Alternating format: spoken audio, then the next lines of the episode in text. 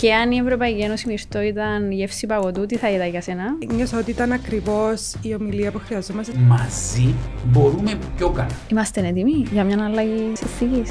Το πρόβλημα είναι ότι δεν μπορείς να κάνεις μια διακυβερνητική για μεμονωμένα θέματα. Υπήρξε καμιά στιγμή έτσι στην πορεία σας που ακούσετε κάτι, ξέρω εγώ, εξαγγέλλετε ως μέτρο και ως τεχνοκράτες είπετε που μέσα σας μανάμαντουν το πράγμα. Φυσικά, ευτυχώς αντιλαμβάνονται όλοι ότι η Ευρωπαϊκή Επιτροπή είναι το εκτελεστικός τραχίωνα. Άρα η εξουσία είναι στην Ευρωπαϊκή Επιτροπή. Νομίζω ότι η γενιά μπορεί να είναι μια ριζοσπαστική γενιά. Και αν η Ευρωπαϊκή Ένωση ήταν για σας ένα συνέστημα,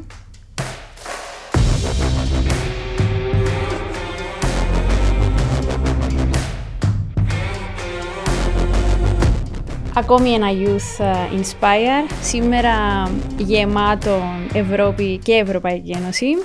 Ε, έχω μαζί μου, πρώτη φορά, έχουμε δύο καλεσμένους ε, αντί ένα. Και είναι και μεγάλη μου χαρά που έχω τον κύριο Ανδρέα Αγγετή, τον επικεφαλής του Γραφείου του Ευρωκοινοβουλίου στην Κύπρο και την κυρία Μυρτό Ζαμπάρτα, επικεφαλής επίσης α, της Ευρωπαϊκής Επιτροπής ε, στην Κύπρο. Καλώς ήρθατε. Ευχαριστούμε πολύ για Καλώς την σας πρόσκληση. βρήκαμε. Τι κάνετε, είστε καλά; Μια χαρά. Ναι. Έχουμε πολλά να πούμε σήμερα. Έχουμε ένα State of the Union, ε, έχουμε εξελίξεις, ε, έχουμε την νεολαία μας, που σιγά σιγά σβήνει και το Ευρωπαϊκό Έτος Νεολαίας, που εξ αφορμής αυτού ε, έγινε και το Youth Inspire έτσι, για δική σας πληροφόρηση. Ε, όμως, πριν πάμε στα της Ευρωπαϊκής Ένωσης ε, και ευρύτερα της Ευρώπης, θέλω να μας αυτοσυστηθείτε, θέλω να μας πείτε, να σας γνωρίσει ο κόσμος που θα μας δει και θα μας ακούσει ποιοι είστε, ε, πίσω από το καπέλο το, το, της εργασιακής σας ιδιότητας. Μυρτώ, Ποια είμαι πίσω από την. Όταν δεν είμαι επικεφαλή του γραφείου, όταν δεν είμαι Ευρωπαίη υπάλληλο. καταρχάς από πού είσαι; Και είμαι Λευκοσιάτισσα, οπότε μεγάλωσα Λευκοσία. Ε, σχολείο ήμουν στο, στο Ελένιο, μετά Ακρόπολη. Ε, οπότε Βέρα Λευκοσιάτισσα. Ε, και μετά, όπως πάρα πολλοί κόσμος τον καιρό μου, επί Αγγλία για σπουδές. Τελικά κατέληξα να μείνω για 10 χρόνια. Είσαι Είμαι δικηγόρος. δικηγόρος, ναι, ε, όσον αφορά σπουδές. Δούλεψα και λίγο ως δικηγόρος στο Λονδίνο. Μετά έγινε η ένταξη στη φάση που ήμουν του, στο τι ήθελα να κάνω με τη ζωή μου. Θέλω να μείνω Λονδίνο, θέλω να πάω Κύπρο. Και εμφανίστηκε ο διαγωνισμός για ε, τα όργανα της Ευρωπαϊκής Ένωσης. Α ας δοκιμάσω. Δεν είχα ξαναπάει Βρυξέλλες ε, μέχρι τότε. Ούτε ήξερα πολλά πράγματα για την Ευρωπαϊκή Ένωση πλην του μαθήματος ε, ευρωπαϊκού δικαίου που έκανα στο πανεπιστήμιο, αλλά ας δοκιμάσω. Και όταν πέρασα, είπα ας πάω για λίγο. Ε, και 17 χρόνια μετά εξακολουθώ να είμαι υπάλληλος της Ευρωπαϊκής Ένωσης. Και επικεφαλής. ε, του γραφείου, ε, το οποίο πάλι πρόκειψε λίγο. Ε, ε, δηλαδή, εν, εν, εν, είναι πεδίο κάνα. Ήμουν στον τομέα, τη, ήμουν στο Γενική Διεύθυνση Εμπορίου. Η βασική μου δουλειά ήταν να διαπραγματεύομαι εμπορικές συμφωνίες με τρίτες χώρες. Όταν παρουσιάστηκε τούτη ευκαιρία, είπα, γιατί όχι; Πάω να δω. Δεν κουβαληθήκα με, τα Ωραία. δύο- με τους δύο μου γιους ε, για τον τη θητεία και μετά θα επιστρέψω. Μάλιστα. Και αν η Ευρωπαϊκή Ένωση Μυρτό ήταν γεύση παγωτού, τι θα ήταν για σένα. Λοιπόν, τι θα ήταν. Σορπέ λεμόνι. Σορπέ λεμόνι. Ωραία. Χωνευτικό. Ήταν να ρωτήσω. Πω, είναι- όχι επειδή έχω νευτικό, αλλά νομίζω ότι γιατί είναι γλυκών και ξινών. Δηλαδή δεν είναι όλα πάντα ε, Ένα. εύπεπτα και ε, ρόδινα στην Ευρωπαϊκή Ένωση, αλλά για το καλό μας. Ε, με σένα είναι να Και δεν ξεκινήσουμε ανάποδα. Και δεν γεύση Η το γεύση του παγωτού.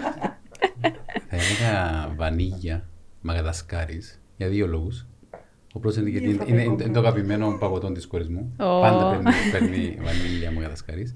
Και το δεύτερο γιατί είναι τόσο κλασικό που η Ευρωπαϊκή Ένωση πλέον είναι κάτι το τόσο δεδομένο για τη δική μας γενιά και ειδικά για τις πιο νέες γενιές. Με την καλή την Με έννοια. την καλή πλέον. έννοια. Ότι νομίζω για όλους είναι δεδομένη η ελεύθερη διακίνηση, η ελεύθερη εγκατάσταση, ε, το να μην ελέγχουν τα διαβατήρια, το να έχουμε τα, τα ωφέλη του Erasmus Plus, των ευρωπαϊκών προγραμμάτων. Δηλαδή, ε, ε, έχουμε αποκτήσει και στην Κύπρο την κουλτούρα, θα έλεγα, ενός παλαιού κράτους μέλους. Δεν είμαστε νέο κράτος μέλο. Άρα για, για, για τα παιδιά που είναι σήμερα 20 χρονών, η Ευρωπαϊκή Ένωση ναι, είναι κάτι το δεδομένο. Γεννιούνται και ξέρουν ήδη ότι ανήκουν. το, και το ευρώ είναι κάτι το δεδομένο. Γιατί η δική μας γενιά που ζήσαμε την εποχή της λίρα. Μου ακόμα τα ναι, όσο περνούν τα χρόνια όμως, εγώ ξέρω. Εγώ στη Λύρα έφτασα. Ε. Ξεχνώ, ξεχνώ την εποχή που είχαμε τη Λύρα.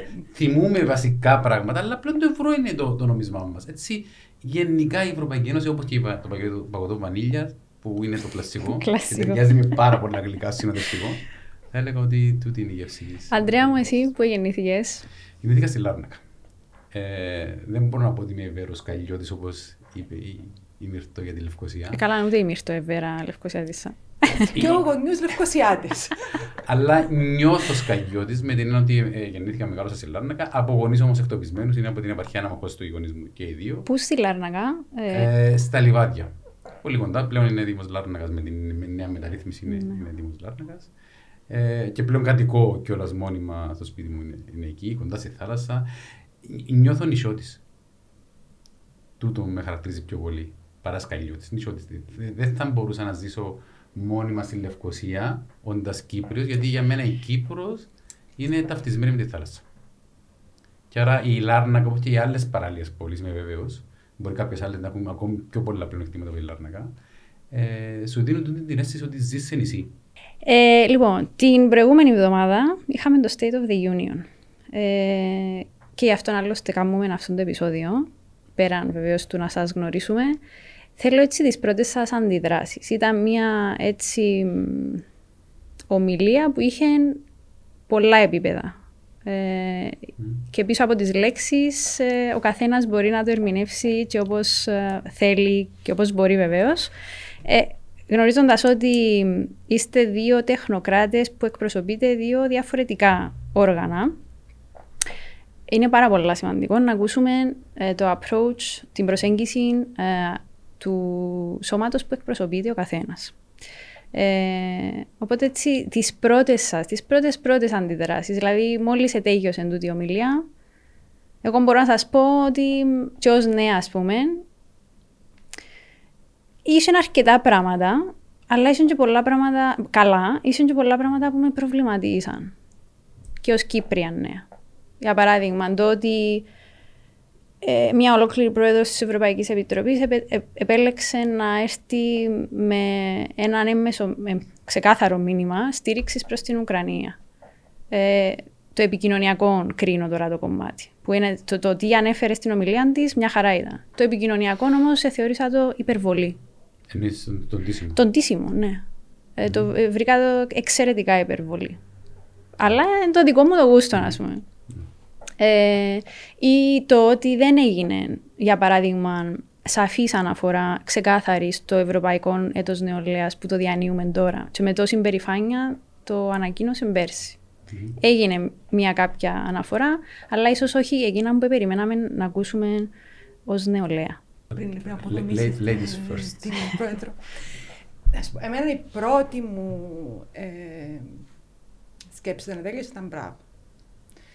Ε, ήβρα μια πολλά σωστά δομημένη ομιλία ότι άγγιξε πάρα πολλά θέματα, αλλά με έναν πολλά, υπήρξε, πολύ, υπήρχε πάρα πολύ συνοχή στην ομιλία. Ε, ε, για τον τίσιμο ε, θα σχολιάσω. Εντάξει. να, να πω επίσης όμως ότι είναι και τα χρώματα της Ευρωπαϊκής Ένωσης της σημαίας. Ε, Δεκτών επιχείρημα. Ε, και νιώσα ότι ήταν ακριβώς η ομιλία που χρειαζόμαστε σε μια φάση κατά την οποία ήταν η πρώτη ομιλία για την κατάσταση της Ένωσης εν καιρό πολέμου στην Ευρώπη. Είναι μεγάλος θεσμός, είναι μάλλον ε, ε, μια παράδοση μόλις 13 χρόνων η ομιλία για την κατάσταση της Ευρώπης, οπότε ήταν η 13η ομιλία. Ε, και σε μια εποχή που υπάρχει ε, υπάρχουν πάρα πολλές προκλήσεις, πολλή αβεβαιότητα γενικά στον κόσμο. Οπότε νομίζω το κεντρικό μήνυμα που ήταν ε, αλληλεγγύη ε, και δύναμη ήταν ακριβώς εκείνο που θέλαμε.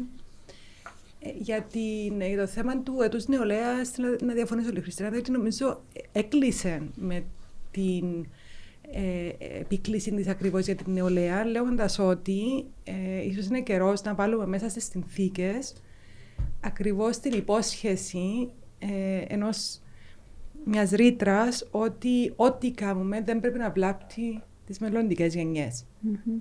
Δηλαδή, αν ένα πράγμα που μάθαμε ε, από το έτος της νεολαίας και από τους λόγους που ανακήρυξε πέρσι το έτος νεολαίας ήταν ακριβώς ότι πρέπει να επικεντρωθούμε ώστε ο κόσμος που να παραδώσουμε εμείς τώρα στην επόμενη γενιά να είναι καλύτερος από ό,τι ε, είναι τώρα και αν όχι καλύτερος σίγουρα να μην είναι χειρότερος. Οπότε ήταν, για μένα ήταν από τα πιο συνεκινητικά ε, τα πιο Ήταν ωραίο, εύστοχα, δεν δε διαφωνούμε. Ήταν ωραίο το ε, κλείσιμο της. ε, ήταν κομμάτια ωραία της πάσα, ομιλίας. αλλά ήταν και βόμβα. Ε, αλλά να πάμε μετά Ε, στη, ναι, για το- ναι. στις συνθήκες και τα λοιπά. Όντως. Ε, Όντως το Ευρωπαϊκό Κοινοβούλιο ε, μία από τις εξουσίες, τις σημαντικές εξουσίες που έχει είναι να ασκεί τον πολιτικό έλεγχο επί του διοικητικού ε, βραχίωνα της Ευρωπαϊκής Ένωσης που είναι η Ευρωπαϊκή Επισ- Επιτροπή. Είναι ο εκτελεστικός βραχίωνας αυτός. Είναι η Ευρωπαϊκή Επιτροπή εκτελεί τις πολιτικές μας, υλοποιεί τον προπολογισμό που εγκρίνει το Ευρωκοινοβούλιο και το Συμβούλιο. Άρα, υπό αυτήν την έννοια, ε, γίνεται ένας πολιτικός απολογισμός μια φορά το χρόνο στο πλαίσιο αυτό που ονομάζουμε συζήτηση για την κατάσταση της Ένωσης, το οποίο να πούμε ότι είναι μια αμερικανικής έμπνευσης ε, θεσμός που υλοποιείται στο Αμερικανικό Κογκρέσο κάθε χρόνο και με βάση αυτού κρίθηκε ότι και στην Ευρωπαϊκή Ένωση τη συνθήκη της Λισαβόνας ουσιαστικά θεσμοθέτησε την, ε, την ετήσια συζήτηση και είναι μια εξαιρετική ευκαιρία γιατί ακριβώς εκεί η πρόεδρος της Ευρωπαϊκής Επιτροπής ξετυλίγει εν είδη προγραμματικών δηλώσεων κάθε χρόνο τι σκέφτεται να κάνει και ακούει την κριτική, την έγκριση των μελών του Ευρωπαϊκού Κοινοβουλίου. Τι πιο δημοκρατικό, είμαστε μια δημοκρατική ένωση και πρέπει να είμαστε πάρα πολύ περήφανοι γι' αυτό. Και πρέπει συνέχεια να υπάρχει κριτική, γιατί ξέρετε, επειδή ακριβώς είμαστε δημοκρατική ένωση, πρέπει να υπάρχει κριτική. Και η κριτική να είναι επικοδομητική για να γινόμαστε συνεχώς καλύτεροι. Τούτος είναι ο στόχος της Ευρωπαϊκής Ένωσης. Άρα, μέσα σε αυτό το πλαίσιο, η φετινή ομιλία της Προέδρου της Επιτροπής ήταν βαρισίμαντη γιατί πολύ σωστά ανέφερε η Μυρτώ, για πρώτη φορά έχουμε την εκφώνηση ομιλία για την κατάσταση της Ένωσης ε, με την Ευρωπαϊκή Ένωση να βιώνει τις επιπτώσεις ενός πολέμου στην άμεση γειτονία της. Και αναφέρομαι στην βάρβαρη ρωσική εισβολή και τον πόλεμο που διεξάγει η Ρωσία εναντίον της Ουκρανίας. Ε, ένα πολύ μεγάλο μέρος της ομιλίας της Προέδρου αφιερώθηκε για αυτό το ζήτημα, για τη στήριξη, την αλληλεγγύη, ε, τα πολιτικά μηνύματα που δόθηκαν και εδώ μπορώ να πω ότι το σύνολο των πολιτικών ομάδων του Ευρωπαϊκού Κοινοβουλίου στήριξε. Δηλαδή στις παρεμβάσεις τους οι επικεφαλεί των πολιτικών ομάδων στήριξαν ακριβώς. Ε, αν υπήρχε, αν μπορώ να πω ότι υπήρχε μια ευρεία στήριξη για ένα ζήτημα μεγάλο που έθιξε η πρόεδρο της Επιτροπής, ήταν αυτό. Ότι οι αναφορές για το Ουκρανικό έτυχαν οριζόντιας πολιτικής στήριξης από ε, τους αρχηγούς των πολιτικών ομάδων. Πέρα από αυτό όμως υπήρχαν και κριτικές φωνές στο Ευρωκοινοβούλιο και φωνές από κυπριακής πλευράς σε σχέση με ελλείψεις. Τώρα θα μου πείτε, καλά, σε μια ομιλία μιας ώρας μπορείς να αναφερθείς για τα πάντα; Προφανώς δεν μπορείς να αναφερθείς για τα πάντα γιατί υπάρχουν με οι κυπριακού ή ελληνικού, ελλαδικού ενδιαφέροντος ε, θέματα που θεωρούμε ότι θα έπρεπε να μπουν μέσα, όπως αντιστοίχως μπορεί να υπάρχουν τα ιταλικού ενδιαφέροντος, τα λετωνικού και ούτω καθεξής. Προφανώς. Αλλά ε, επειδή ζούμε στην Κύπρο, γνωρίζουμε και τι απειλές βιώνουμε στη γειτονία μας και συγκεκριμένα από μια χώρα η οποία κατέχει και ένα μεγάλο μέρος της επικράτειας της χώρας μας, ε, θα περιμέναμε να υπήρχαν και αυτό που λέω εκφράζει και τους έξι Κύπρους ευρωβουλευτές. Ήταν μια κοινή συνισταμένη της καλοπροαίρετης κριτικής που άσκησαν για την ομιλία της Προέδρου. Ε, ότι θα περίμεναν να γινόταν μια πιο σαφής αναφορά γιατί φέτος οι τουρκικές απειλές και δεν αφορούν μόνο στην Κύπρο, αφορούν και στην Ελλάδα, είναι άνευ προηγουμένου. Και αν του χρόνου, όταν με το καλό θα εκφωνείται η ομιλία για την κατάσταση της Ένωσης το 2023, έχουμε ζήσει ένα δυσάρεστο γεγονός είτε στο Αιγαίο είτε στην Κύπρο, νομίζω δεν θα ήταν, ε, θα ήταν μάλλον παράληψη που θα την βεβαιώναμε του χρόνου ότι ξέρετε έπρεπε να σας είχαμε ακούσει ή έπρεπε να παίρναμε τα μηνύματα των, των καιρών. Νομίζω πάνω, πάνω σε αυτό το θέμα ότι ε, πρέπει να δούμε όχι στο τι είπε, αλλά στο τι δεν είπε, ακριβώς. Διότι ενώ αναφέρθηκες σε ένα μεγάλο μέρος της ομιλίας για τη σχέση με ε, γειτονικές χώρες, για το μέλλον ε, της ενταξιακής πορείας όλων των υποψηφίων χωρών εκτός της Τουρκίας. Μίλησε για ομόθυμες ή ε, χώρες με τις οποίες μοιραζόμαστε κοινές αξίες κλπ. Και δεν ανέφερε την Τουρκία. Δηλαδή για μένα είναι επίσης σημαντικό το ότι ενώ μίλησε πάρα πολύ έντονα για τις, ε, και πολύ θέρμη για τις υποένταξη χώρες όπως τα Δυτικά Βαλκάνια, Ουκρανία, ε, Γεωργία, Μολδαβία κλπ. Δεν είπε λέξη για την Τουρκία. Και για μένα αυτό ε, σημαίνει κάτι. Εντάξει, είναι και ομορφιά γενικότερα της Ευρωπαϊκής Ένωσης. Δηλαδή, και τούτο που περιγράφει ο Ανδρέας, αλλά το που περιγράφεις και εσύ, Μυρτό, είναι το ότι ναι, για κάποιους είναι παράληψη το ότι δεν ε, αναφέρθηκες συγκεκριμένα στην τουρκική απειλή χιντ χιντ εν και Κύπρος. Ε, αλλά... Και η Ελλάδα, δεν μόνο και η Ελλάδα είναι δύο καλημέρι που... Ακριβώς. Ε, αλλά ναι, ίσως και στο κομμάτι του ότι δεν είπε κάτι να και στο ότι έδωσε όντως ονομαστικά τα Δυτικά Βαλκάνια, τη Μολδαβία κτλ. να έχει και εκείνο το δικό του ε, νόημα. Πάντως, ε, η πρόεδρος έδωσε ένα σημαντικό, να το πω κυπριακά, πάτημα στους Κύπρους πολιτικούς για να προωθήσουν ακριβώς το ζήτημα των απειλών διότι η πρόεδρο παραδέχτηκε ότι ένα μεγάλο λάθος και το μάθημα που παίρνουμε από την Ουκρανική κρίση είναι ότι δεν ακούσαμε αυτούς που ξέρουν, που ξέρουν και ήξεραν καλύτερα τον Πούτιν. Ότι ο Πούτιν δεν θα σταματήσει εδώ, εννοούσα με την Κρυμαία, ναι. ότι θα πάει παρακάτω. Ε, Όντως, και σημαντικό είναι το ότι η πρόεδρο το παραδέχτηκε, γιατί μόνο αν παραδεχτείς τις παραλήψεις σου μπορεί να βελτιωθείς, να αυτοβελτιωθείς και να μην τα επαναλάβει τα ίδια λάθη. Αλλά ε, νομίζω ότι τούτο δημιουργεί προηγούμενο και για την περίπτωση της Κύπρου και της Ελλάδος, που ειδικά το τελευταίο, το τελευταίο χρόνο, τους τελευταίους μήνες, που υφίστανται πολύ πιο έντονα τις απειλές του Τουρκού Πρόεδρου. Μόλις προχτές στην Γενική Συνέλευση του ΟΗΕ ε, εξεδιάντροπα εξεδίπλωσε το όραμά του ε, για το τι θέλει να κάνει. Μίλησε και ευθέως για δύο κράτη από το επίσημο βήμα της Γενικής Συνέλευσης. Νομίζω τα πράγματα. Ειδικά ε, στις μέρες μας που φημολογείται η προσάρτηση περιοχών της Ουκρανίας μέσω ε, ψευτοδημοψηφισμάτων ε, στην Ουκρανία, νομίζω ότι έχουν, έχουν σχέση και με τη χώρα μας. Πολύ σωστά κάνουν και η Κυπριακή κυβέρνηση που ε, είναι στο ίδιο μήκος κύματος με τους υπόλοιπους εταίρους μας σε ό,τι αφορά τις κυρώσεις, τα προοριστικά μέτρα της Ρωσίας. Γιατί το Ουκρανικό τελικά εξελίσσεται να είναι ένα πολύ κοντινό πρόβλημα. Δεν είναι το ίδιο φυσικά, αλλά έχει πολλές ομοιότητες με το Κυπριακό. Και πρέπει να έχουμε στάση αρχών. Και όταν εμείς απαιτούμε από τους άλλους να έχουν στάση αρχών, ειδικά από τους Ευρωπαίους εταίρους, πρέπει, πρέπει και εμείς. Και δεν θα μπορούσα, Χριστιανά, να διανοηθώ το πώς θα ήταν η Κύπρος σήμερα, γνωρίζοντας το πλέγμα των τουρκικών απειλών, αν δεν ήταν κρατούμενο στην Ευρωπαϊκή Ένωση. Και το πρέπει να το υπενθυμίζουμε, διότι πολλές φορές, ειδικά τώρα, ε, το, το τι συμβαίνει γύρω μας είναι και πλήγμα γενικότερα της δημοκρατίας. Ε, και τούτο έχει να κάνει σε πολλαπλά επίπεδα και με το πόσο καθένας μας αντιλαμβάνεται το ρόλο του. Είτε ανήκει σε κράτος μέλος της Ευρωπαϊκής Ένωσης, είτε όχι. Ε, και ήταν ακριβώς η επόμενη μου έτσι, ερώτηση, αν θέλετε. Δηλαδή, η πρόεδρος αναφέρθηκε επίσης στο ότι πρέπει να κάνουμε μια αλλαγή μπλεύση.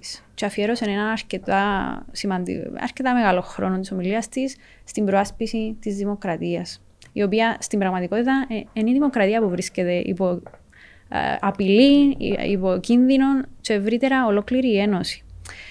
Ε, και σκεφτούμε εγώ τώρα, η νέα γενιά βλέποντας τα όλα γύρω της, τούτη την ανασφάλεια, ε, μιλούμε για πόλεμο, μιλούμε για καθόλου σταθερότητα.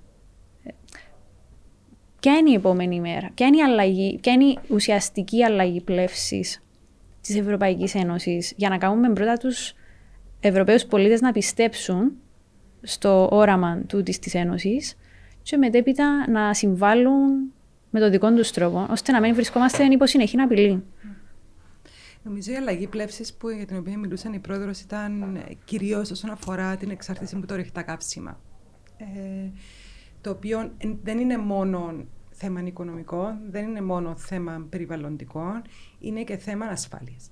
Διότι ε, δεν μπορούμε να εξαρτώμαστε για ουσιαστικά την οικονομία μας, γιατί η ενέργεια είδαμε τώρα τι γίνεται. Δηλαδή, έχεις ψηλά ενεργειακά κόστα, ο πληθωρισμός ανέβηκε εκεί που ανέβηκε. Ε, δεν μπορεί να εξαρτάται η οικονομία της Ευρωπαϊκής Ένωσης πάνω σε καθεστώτα τα οποία δεν συμμερίζονται τις αρχές μας, δεν είναι δημοκρατικά. Ε, και ένα από τους λόγους παραδέχτηκε η, η πρόεδρος ότι κάναμε λάθος που δεν ακούσαμε αυτούς που μας πρωτοποιούσαν, παρόλο που πρέπει να το πω ότι η Ευρωπαϊκή Επιτροπή προδοποιούσε για την εξάρτηση από τη Ρωσία μα στο φυσικό αέριο για πάρα πολλά χρόνια. Ναι. Ε, σε συγγνώμη που σε ναι. διακόψω, ναι. είναι από τα διαχρονικά δημοκρατικά ελλείμματα της Ένωσης που δέχεται κριτική. Ότι δεν γίνεται να, είσαι, να προσπίζεσαι τα ανθρώπινα δικαιώματα, τη δημοκρατία, αλλά να συναλλάσσεσαι σε οικονομικά και άλλα επίπεδα και με κράτη τα οποία δεν είναι. Ναι, διότι, ε, ναι, αλλά πάλι ε, τούτον πάει στο πώς λειτουργεί η Ευρωπαϊκή Ένωση. Διότι η Ευρωπαϊκή Ένωση δεν λέει στα κράτη-μέλη της από πού να αγοράζουν ενέργεια. Όπως εκτός αν έχουμε κυρώσεις. Ε, Όπως δεν έλεγε μέχρι πάρα πολύ πρόσφατα ε, τι ενεργειακό μείγμα έπρεπε να έχουν.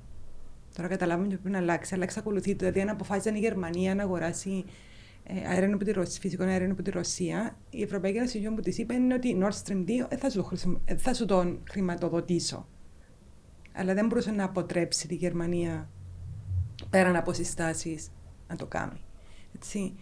Ε, αλλά για να, για να έχουμε όχι μόνο ενεργειακή ασφάλεια, αλλά ασφάλεια γενικότερα, πρέπει να μείνουμε εξαρτημένοι από ρεχτά καύσιμα, διότι δυστυχώς η μεγάλη πλειοψηφία των ρεχτών καυσίμων είναι σε κράτη τα οποία δεν είναι η, όχι μόνο η ενεργειακή μας ασφάλεια, αλλά και η ασφάλεια των χωρών μας, η ασφάλεια της δημοκρατίας μας, δεν μπορεί να είναι συνδεδεμένη με ορυκτά καύσιμα τα οποία δυστυχώς είναι συνήθως σε καθεστώτα τα οποία δεν ε, έχουν τις ίδιες αρχές με εμάς. Ε, και δεν μιλώ μόνο για τη Ρωσία, μιλώ για Σαουδική Αραβία, μιλώ για. Δηλαδή, πρέπει να είμαστε ναυτάρκοι όσον αφορά την ενέργεια για να μπορούμε ε, να μην είμαστε ενέρμιο ε, καταστάσεων ε, οι οποίες δεν συνάδουν με, τε, με τις αξίες μας και τη δημοκρατία μας. Ε, να σε ακούσουμε και εσένα. Και θέλω για ένα σχόλιο σας για το πώς επηρεαζόμαστε εμείς ως Κύπρος, προσπαθώ να καταλάβω, με την, με την uh, τράπεζα υδρογόνου. Κοίτα, ε, πρέπει να δούμε ακριβώς πώς συνελοποιεί. Η τράπεζα υδρογόνου είναι για να ε, βοηθήσει τις επενδύσεις ε, σε υδρογόνο, έτσι. Για την παραγωγή υδρογόνου. Για την παραγωγή υδρογόνου και τη μεταφορά. Ναι, ναι. Ε, οπότε ξέρω παραδείγματος χάρη ότι ένα από τα πράγματα τα οποία εξετάζει η Κυπριακή Δημοκρατία είναι ακριβώς η, η δημιουργία αγωγών για υδρογόνο. Οπότε ε, το πώς μας επηρεάζει είναι και λίγο στο χέρι μας, δηλαδή τι μερίδιο θέλουμε από αυτές τις επενδύσεις που θα γίνουν για υδρογόνο. Το πούμε έτσι πολλά απλά. Αυτή τη στιγμή ένα πολύ μεγάλο εσωτερικό πρόβλημα στην Ευρωπαϊκή Ένωση είναι η διαμάχη από τη μια πλευρά της Γαλλίας και από την άλλη της Γερμανίας, της Ισπανίας και της ε, Πορτογαλίας για τη χρησιμοποίηση ενός αγωγού που θα μεταφέρνει μελλοντικά υδρογόνο από την Ιπηρική Χερσόνησο στη Γερμανία. Γιατί οι Ισπανοί και οι Πορτογάλοι θέλουν να παράγουν υδρογόνο χρησιμοποιώντας ηλιακή ενέργεια και να το εξάγουν μέσω αγωγού στη Γερμανία, που είναι χώρα του Βορρά, ναι. δεν έχει οικείο για να παράγει. Έχει άλλες μορφές ανανεώσιμης πηγής ενέργειας, ο άνεμος, ε, η Γερμανία και έχει μεγάλο σημαντικό ενεργειακό μείγμα με ανανεώσιμες. Αλλά η Γαλλία αυτή τη στιγμή αρνείται να περάσει ο αγωγός μέσα από το εδάφο της. Λοιπόν, θέλω να πω ότι η Κύπρος όντως θα μπορούσε στρατηγικά με 310 μέρες ή και τον χρόνο χρησιμοποιώντας την ηλική ενέργεια να παράγουν υδρογόνο και μέσω ενός αγωγού που ξέρετε μπορεί να είναι ένας αγωγός που μεταφέρει σήμερα φυσικό αέριο και σε 10 χρόνια να μεταφέρει ο ίδιος αγωγός, άρα μια φορά είναι η επένδυση, να μεταφέρει υδρογόνο. Ε, Επομένως, υπάρχει τεχνογνωσία, υπάρχει, η, η, υπάρχει μέλλον σε αυτή την ε, προσπάθεια, γιατί όντως το υδρογόνο είναι το μέλλον, είναι μια καθαρή ενέργεια. Στο μέλλον τα αυτοκίνητα δεν θα γίνονται με ηλεκτρισμό, όπως υπάρχει σήμερα η εντύπωση ότι ξέρετε, όλοι θα έχουμε ηλεκτρικά αυτοκίνητα μετά το 30 κλπ. Στο μέλλον τα αυτοκίνητα, η, γενικά η κίνηση μας θα γίνεται με υδρογόνο. Ε, μέχρι και αεροπλάνα α, γίνονται έρευνες αυτή τη στιγμή για να πετούν με, ε, με υδρογόνο. Άρα είναι ένα καύσιμο καθαρό που θα πρέπει και η Κύπρος να δει πώς με χρησιμοποιώντας την τεχνολογία, χρησιμοποιώντας τον ήλιο που είμαστε πολύ τυχεροί που έχουμε τόσες πολλές μέρες ήλιο, να επενδύσουμε. Πέρα από αυτό όμως, επειδή θέλω να απαντήσω στο ερώτημα σου για την αλλαγή πλεύση. Νομίζω ότι ε, τις περασμένες δεκαετίες η Ευρωπαϊκή Ένωση υπήρξε η ίδια θύμα της δικής της επιτυχίας. Είχαμε, βλέπαμε μετά τον Δεύτερο Παγκόσμιο Πόλεμο με τη δημιουργία των κοινών θεσμών, μια συνεχή πρόοδο, ευημερία στην Ευρωπαϊκή Ένωση, σειρά οι χώρες που θέλαν να, να ενταχθούν ε, και πλέον με τις αλλεπάλληλες κρίσεις των τελευταίων χρόνων μπαίνουμε, και ειδικά τώρα με τον πόλεμο, μπαίνουμε σε μια βαθιά περίοδο αβεβαιότητας. Αβεβαιότητας για το πώς θα είναι ο κόσμος μας αύριο. Φεύγουμε σιγά σιγά από το πολυπολικό μοντέλο του διεθνούς συστήματος όπως προέκυψε με τον Δεύτερο Παγκόσμιο Πόλεμο, με τον καταστατικό χάρτη του ΟΗΕ, τις πολυμερείς διαπραγματεύσεις, τη σύμβαση, τη συνθήκη ανθρωπίνων δικαιωμάτων και ξαναμπαίνουμε σιγά σιγά σε, μια, σε ένα νέο κύκλο ψυχρού πολέμου όπως τον ζήσαμε ε, οι πιο παγιοί όσοι, όσοι θυμόμαστε κάτι από τον ψυχρό πολεμό και ενδεχομένως να είναι και πολύ πιο επικίνδυνος αυτή τη φορά. Mm. Ε, Λαμβάνοντας υπόψη ότι και τις απειλές εννοώ για, ένα, για πυρηνικό πόλεμο. Άρα όλα τούτα τα στοιχεία που ήταν, ε, ήταν χαρακτηριστικά του παλιού ψυχρού πολέμου αναβιώνουν σήμερα. Ελπίζω να μην φτάσουμε σε αυτό το σημείο. Άρα σήμερα ζούμε μια βαθιά αβεβαιότητα και νομίζω η αλλαγή πλεύσης για εμένα, όπως άκουσα την ομιλία της Πρόεδρου και λαμβάνοντας υπόψη και την πολύ σημαντική αναφορά που έκαμε ότι πρέπει επιτέλους η Ευρωπαϊκή Ένωση να είναι στρατηγικά αυτόνομη, όχι μόνο στον τομέα της άμυνας ή της ασφάλειας, για όλα.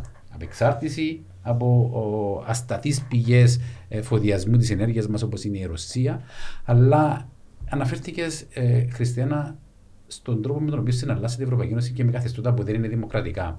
Όμως, ας μην ξεχνούμε ποτέ ότι η Ευρωπαϊκή Ένωση ξεκίνησε και εξακολουθεί σε έναν πολύ μεγάλο βαθμό να είναι μια ήπια δύναμη. Soft power. Δεν είναι hard power.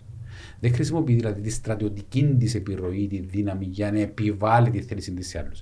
Η Μυρτό ξέρει πολύ καλύτερα από μένα, δουλεύοντας στην Γενική Διεύθυνση Εμπορίου, ότι το εμπόριο οι διαπραγματεύσεις με τρίτες χώρες ήταν ο μοχλό με τον οποίο προσπαθούσαμε να επιφέρουμε αλλαγές στο εσωτερικό των γειτονικών μας χωρών, των χωρών με τις οποίες συναλλασσόμαστε, συνομολογώντας ε, εμπορικές συμφωνίες και βάζοντας ρήτρες για τα ανθρώπινα δικαιώματα, για τον πολιτικό διάλογο, για τα δικαιώματα των γυναικών, των παιδιών και ούτω καθεξής. Και έγινε όντως σε πολλές των περιπτώσεων σοβαρή προσπάθεια αλλαγής προς το καλύτερο σε πάρα πολλές χώρες του κόσμου. Σε άλλες δεν τα καταφέραμε τόσο καλά. Αλλά γενικά η προσέγγιση, και νομίζω ότι μπορεί να το, να, να το uh, τεκμηριώσει καλύτερα και από τη δική της εμπειρία, η, η, ο γενικός απολογισμός είναι απόλυτα θετικός. Το ότι όμως σήμερα άλλαξε το διεθνές πλαίσιο, και όπως είπε και ο υπάτο εκπρόσωπος ο Ζωζεύ Μπορέλ, μάλλον θα πρέπει και η Ευρωπαϊκή Ένωση να μάθει να χρησιμοποιεί και την σκληρή δύναμη, όχι μόνο την, την ήπια δύναμη, ε, ναι, είναι απότοκο της αλλαγής του διεθνούς συστήματος. Ε, θέλω να σας ρωτήσω αν είμαστε έτοιμοι για να πάμε σε σκληρή. Ε... Ναι, προς το παρόν δεν το συζητά κανένα. Ναι, Παρά την ε, δήλωση του, του Ζωζε Πορέλ, κανένας δεν μιλά για την Ευρωπαϊκή Ένωση ως ε, στρατιωτική ένωση. Δηλαδή, κανένας δεν μιλά για ε, αντικατάσταση του ΝΑΤΟ, παραδείγματος χάρη. Εξακολουθούμε να έχουμε μια πολλά συμπληρωματική σχέση με τον ΝΑΤΟ, που είναι ο, ο πυλώνας ασφάλειας. Ο πυλώνας ασφάλειας, ναι. Ε, αλλά ίσως να έρθουμε πίσω στο, στο θέμα της δημοκρατίας, γιατί όντως μίλησε πολλά η, η πρόεδρος για, το, για τη δημοκρατία. Νομίζω αυτό που βλέπουμε, διαφορά που βλέπουμε όσον αφορά το, αυτό το θέμα σήμερα είναι η, ε, καταλάβαμε ότι η δημοκρατία πρέπει να προστατεύεται. Ότι δεν, μπορεί, δεν είναι δεδομένη ότι είναι κάτι για το οποίο πρέπει να συνεχίσεις να παλεύεις, πρέπει να προστατεύεις, πρέπει να, ε, να έχεις τα μάτια σου ανοιχτά, διότι η διάβρωση της ε, έρχεται όχι μόνο από πραξικοπήματα, έρχεται και από ε, διεισδύσεις. Παραπληροφόρηση. Ε, παραπληροφόρηση, που χρηματισμό, που ξένε δυνάμει, που τα μέσα κοινωνικής δικτύωσης πληρωμένα. Ε, οπότε, εμπάνω σε τούτο που πρέπει να επικεντρωθούμε και θα ανακοινώσουμε ως Επιτροπή δέσμη μέτρων για να το αντιμετωπίσουμε. Που φαντάζομαι ότι είναι να αγγίξει το rule of law, το πώς αναδιαμορφώνονται κτλ. Ε, ναι, αλλά νομίζω. Ε, εντάξει, έκαμε την εξαγγελία για, το, για τις αρχές αυτές τις δεσμεί μέτρων, αλλά δεν είδαμε τα μέτρα ακόμα, διότι ε, θα πάρουν μερικούς μήνες. Φαντάζομαι θα αγγίξει θέματα κυβερνοασφάλειας, επίσης θέματα διαφάνειας. Δηλαδή, από πού χρηματίζονται τα κόμματα, υποψήφοι, τα μέσα μαζικής ενημέρωσης κλπ. Ε, Η Ακαδημία. από την, έτσι, από την εμπειρία σας και από τον προσωπικό σας στο φαγό, βλέπετε ότι η Ευρωπαϊκή Ένωση έγινε πιο εξωστρεφής τα τελευταία χρόνια; Εγώ έχω την εντύπωση ότι με τούτη την ομιλία, για παράδειγμα, που κάνει μια αναφορά και σε ευρωπαϊκή πολιτική κοινότητα, διευρύνει το. Ε, ίσως παίζει ρόλο το ότι έχουμε γυναίκα στο πιδάλιο ε, και του Ευρωκοινοβουλίου και του Επιτροπής. Υπάρχει κάποια εξωστρέφεια, θεωρείτε, ή τουλάχιστον αριθμητικά το βλέπετε να υπάρχει; Εξωστρέφεια με ποια έννοια. Ότι πλέον γίνεται πιο κατανοητή Α, με η την τόσο έννοια. δύσκολη ε, Ευρωπαϊκή Ένωση στο μέσον πολίτη. Κοίτα, αυτό, σίγουρα τα τελευταία, θα λέω, 8 χρόνια δηλαδή από την Επιτροπή Juncker Μμμ. και μετά έγινε μια τεράστια προσπάθεια όσον αφορά την επι- επικοινωνία. Ε, δηλαδή να, ε, να μπούμε στα μέσα κοινωνικής δικτύωσης, να απλοποιηθεί η γλώσσα με την οποία, στην- με την οποία μιλούμε, ε, να, είναι, να είναι πιο διαφανείς οι διαδικασίες. Ε, φυσικά έχουμε δρόμο ακόμα, διότι ακόμα για να, να βρει κάποιος την πάρα πάρα πάρα πάρα πάρα, πάρα, πάρα πολύ πληροφόρηση που έχουμε πρέπει να μπει στο website μας.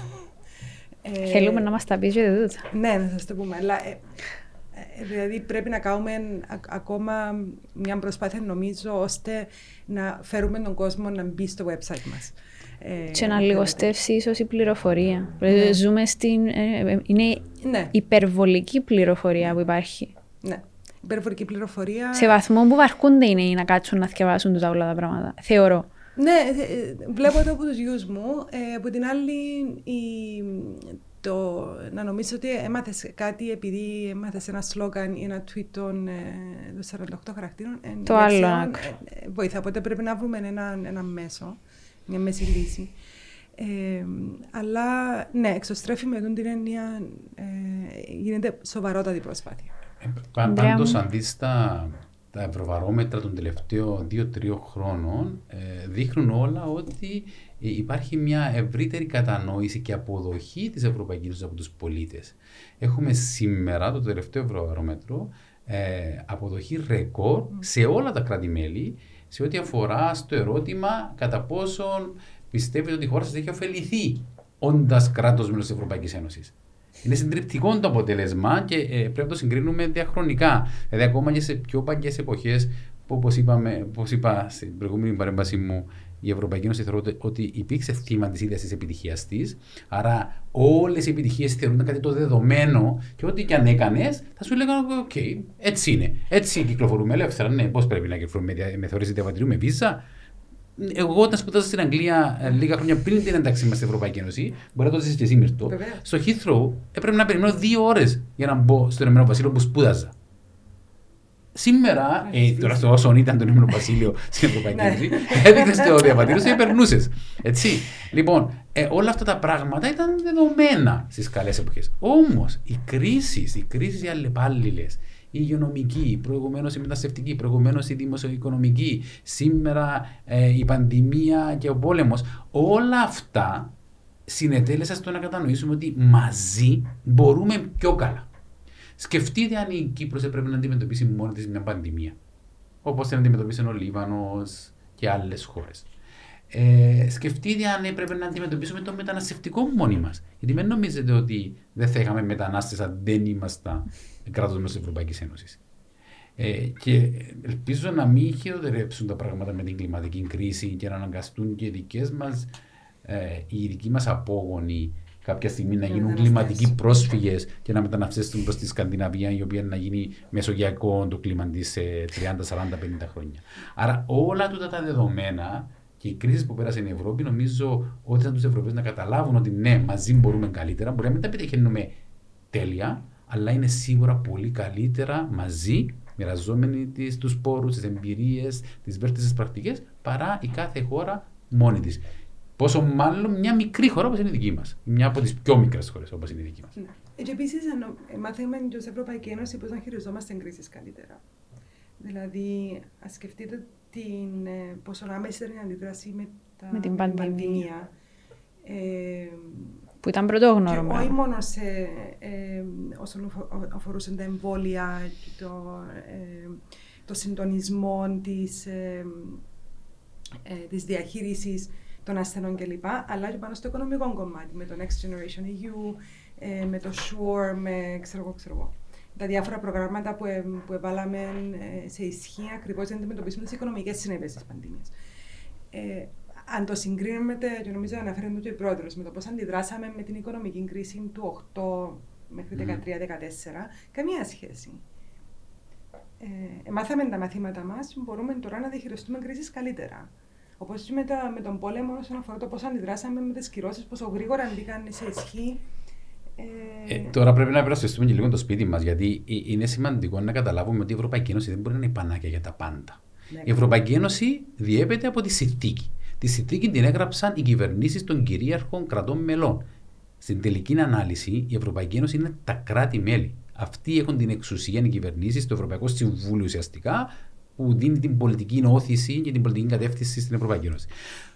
Το τι μπορεί να κάνουν οι θεσμοί όπως είναι η Ευρωπαϊκή Επιτροπή π.χ. ή το Ευρωπαϊκό Κοινοβούλιο ορίζεται σαφώς στη συνθήκη και ανάλογα με την νομική βάση της συγκεκριμένης πολιτικής. Και δεν είναι καθόλου τυχαίο που σήμερα όλα τα, όλες οι δείχτε του Ευρωβαρόμετρου αλλά και η συνέλευση για το μέλλον της Ευρώπης που έτρεξε πέρσι καταδεικνύουν σε μια από τις πιο σημαντικές προτεραιότητες την αναγκαιότητα η δημόσια υγεία να καταστεί κοινή πολιτική. Και το Όπως είναι, ανέφερε για παράδειγμα, κιόλας. το περιβάλλον, η εμπορική πολιτική, να γίνει και για τα θέματα της δημόσιας υγείας. Γιατί σήμερα δεν έχει ουσιαστική αρμοδιότητα η Ευρωπαϊκή Επιτροπή να διαχειριστεί υγειονομικές κρίσεις πλην κάποιων διασυνοριακών απειλών ή να διαχειριστεί την πολιτική για το κάπνισμα κλπ. Άρα οι πολίτες σήμερα, έτσι όπως κατέδειξαν και οι έρευνες του Ευρωβαρόμετρου και η Συνέλευση για το Μέλλον της Ευρώπης, θέλουν η δημόσια υγεία ως αποτέλεσμα του καλού συντονισμού και του ευέλικτου τρόπου με τον οποίο χειρίστηκε ε, δυναμικά η Ευρωπαϊκή Ένωση τα της κρίσης, όχι μόνο τα υγειονομικά αλλά και τα κοινωνικο-οικονομικά, να προχωρήσουμε και να κάνουμε τη δημόσια υγεία κοινή πολιτική. Κοινή πολιτική τι σημαίνει; Ότι δεν θα υπάρχουν ξεχωριστές πολιτικές υγείας ε, και να κάνει το κάθε κράτος μέλος μόνος, αλλά θα υπάρχει μια γενική κατεύθυνση, μια γενι... δηλαδή θα υπάρχει το πλαίσιο το ευρωπαϊκό και από εκεί και πέρα, αν το κάθε κράτος μέλος θέλει να έχει ακόμα καλύτερα επίπεδα υγείας, μπορούν να το κάνουν. Ξέρετε, στην Ευρωπαϊκή Ένωση οι κοινές πολιτικές είναι το μίνιμουμ αποδεκτό, όπως τα θέματα περιβάλλοντος κλπ. Δεν, σου λέει ακριβώς το, το minimum, αλλά αν εσύ θέλεις να, να, να, να κάνεις μια ακόμη πιο αυστηρή περιβαλλοντική πολιτική, όπως έχουν για παράδειγμα οι σκανδιναβικές χώρες, μπορείς να το κάνεις. Αλλά υπάρχει το, τα minimum standards που τίθενται από την κοινή ευρωπαϊκή πολιτική. Είμαστε έτοιμοι για μια αλλαγή συνθήκης; Ήταν ενδιαφέρουσα πάντως η αναφορά Ήταν, που ναι, έκαμε. Ε, ήταν- Εγώ εκπλάγηκα με την καλή έννοια, διότι ήταν ένα διαχρονικό αίτημα του Ευρωπαϊκού Κοινοβουλίου και νομίζω Ναι. έτυχε ευρεία στήριξη και ικανοποίησης από πλευράς των μελών του Ευρωκοινοβουλίου η αναφορά της Πρόεδρου. ναι. Και, τη, και αναγνώρισε και τη διάσκεψη για το μέλλον της Ευρώπης. Ναι, που... φυσικά. Ναι. Μα- Ε, το Σίγουρα. θέμα είναι το Συμβούλιο. Και εκεί νομίζω. Να δυσκολευτούμε. Ε, Από την άλλη, ε, ε, υπάρχουν τα όπλα. Χρονικά ε, θεωρείτε ότι πρέπει να συμβεί το πράγμα; Κοιτάξτε, οπωσδήποτε, ξέρετε, θα είμαστε ε, υπεύθυνοι πραγματικά. Θα είναι ένα πολύ μεγάλο πισωγύρισμα ουσίας αλλά και επικοινωνίας. Όταν καλείς τους πολίτες να συμβάλλουν με εισηγήσεις σε μια ηλεκτρονική πολύγλωση πλατφόρμα πρωτοποριακή, χρησιμοποιώντας την τεχνητή νοημοσύνη για πρώτη φορά σε τέτοιο βαθμό. Και μπράβο στην Ευρωπαϊκή Επιτροπή που το πέτυχε. Όταν το Ευρωπαϊκό Κοινοβούλιο τόνιζε την ανάγκη συμμετοχής μιας πλατιάς δημοκρατικής διαδικασίας με τις ομάδες πολιτών, με τις διασκέψεις της Ολομέλειας και έχουμε πλέον τις προτάσεις που έχουν εγκριθεί, όταν προϋπήρξε μια κοινή δήλωση των τριών θεσμικών οργάνων Συμβουλίου, Ευρωκοινοβουλίου, Επιτροπής, ότι θα σεβαστούμε τα αποτελέσματα της διάσκεψης και πρέπει να δούμε ακριβώς τότε, με βάση τα αποτελέσματα, τι θα γίνει, χωρίς να αποκλείουμε το ενδεχόμενο σύγκλησης διακυβερνητικής για τη μεταρρύθμιση των συνθηκών, νομίζω έφτασε η ώρα του τη στιγμή να αποδώσουμε στους πολίτες αυτά που πρέπει, στη βάση των υποσχέσεων που τα τρία θεσμικά όργανα έδωσαν και θα είναι δύσκολο για το Συμβούλιο να κάνει πίσω. Ε, γιατί υπά- υπάρχουν και τα όπλα, η πολιτική πίεση τουλάχιστον από πλευράς του Ευρωπαϊκού Κοινοβουλίου, θα είναι ιδιαίτερα έντονη. Δεν μπορούμε δηλαδή να πάμε στις επόμενες ευρωεκλογές και να ζητούμε στον κόσμο να πάει να ψηφίσει τους ευρωβουλευτές για τα νέα μέλη του Ευρωπαϊκού Κοινοβουλίου χωρίς να έχουμε υλοποιήσει τις υποσχέσεις μας. Ε, για μένα είναι εκ των όνων κάνευ. Κράτα τις ευρωεκλογές, γιατί θέλω να το ανοίξουμε. Εγώ νομίζω ότι ως πρώτο βήμα πρέπει να δούμε πόσα από τις προτάσεις που ήρθαν μέσω της, ε, του ΚΟΦΟΕ, ε, της διάσκεψης των μέλων της Ευρώπης, χρειάζονται ή μπορούν να γίνουν μόνο με αλλαγή συνθήκης. Που νομίζω είναι πολλά. Ε, θα πάει, δηλαδή νομίζω θα το πάρουν έτσι, δηλαδή είναι σαλαμοποίηση του, ε, της διάσκεψης για το μέλλον της Ευρώπης. Να δούμε okay, αν μπορούμε να κάνουμε 90% χωρίς αλλαγή συνθήκης, εντάξει, το 10% βλέπουμε. Ε, διότι εντάξει, μια διάσκεψη πλέον το πρόβλημα είναι ότι δεν μπορείς να κάνεις ε, μια διακυβερνητική για μεμονωμένα θέματα. Να ανοίξουν, να ανοίξουν οι συνθήκες με πιθανά πρόβλεπτες. Υπήρξε καμιά στιγμή έτσι στην πορεία σας που ακούσετε κάτι, ξέρω εγώ, να ε, εξαγγέλλετε ως μέτρο και ως τεχνοκράτες είπετε που μέσα σας μανάμαντουν το πράγμα. Εγώ προσωπικά είπα το πολλές φορές. Δεν με ρωτήσεις όμως για αυτό. Ε, θα σας ρωτήσω. Έχει ένα που μπορείτε να αποσύραμε εδώ με τα ατομικά για το λάδι. Με το νέο λάδο. Δεν πρέπει να είσαι ατομική συσκευασία, μπα σε τραπέζα, στα εστιατόρια, κάτι τέτοιο. Νομίζω ε, ε, μόλις είδαν το φως, ε, ε, αποσύρθηκε και δεν καταλάβαν ακόμα εκείνοι που δεν γράψαν. Okay. Ξέρεις ότι ήμουν στην Ελλάδα το καλοκαίρι και είχα δει τέτοια πράγματα. Ε, ατομικά ελαιόλαδα σε σακουλάκι για να βάλεις το τέλος. Ναι, ναι. Μπορεί να μην καταλάβετε πώ ήρθε η πρόταση. Όχι, όχι, δεν πέρασε ποτέ. Ήταν. Ναι,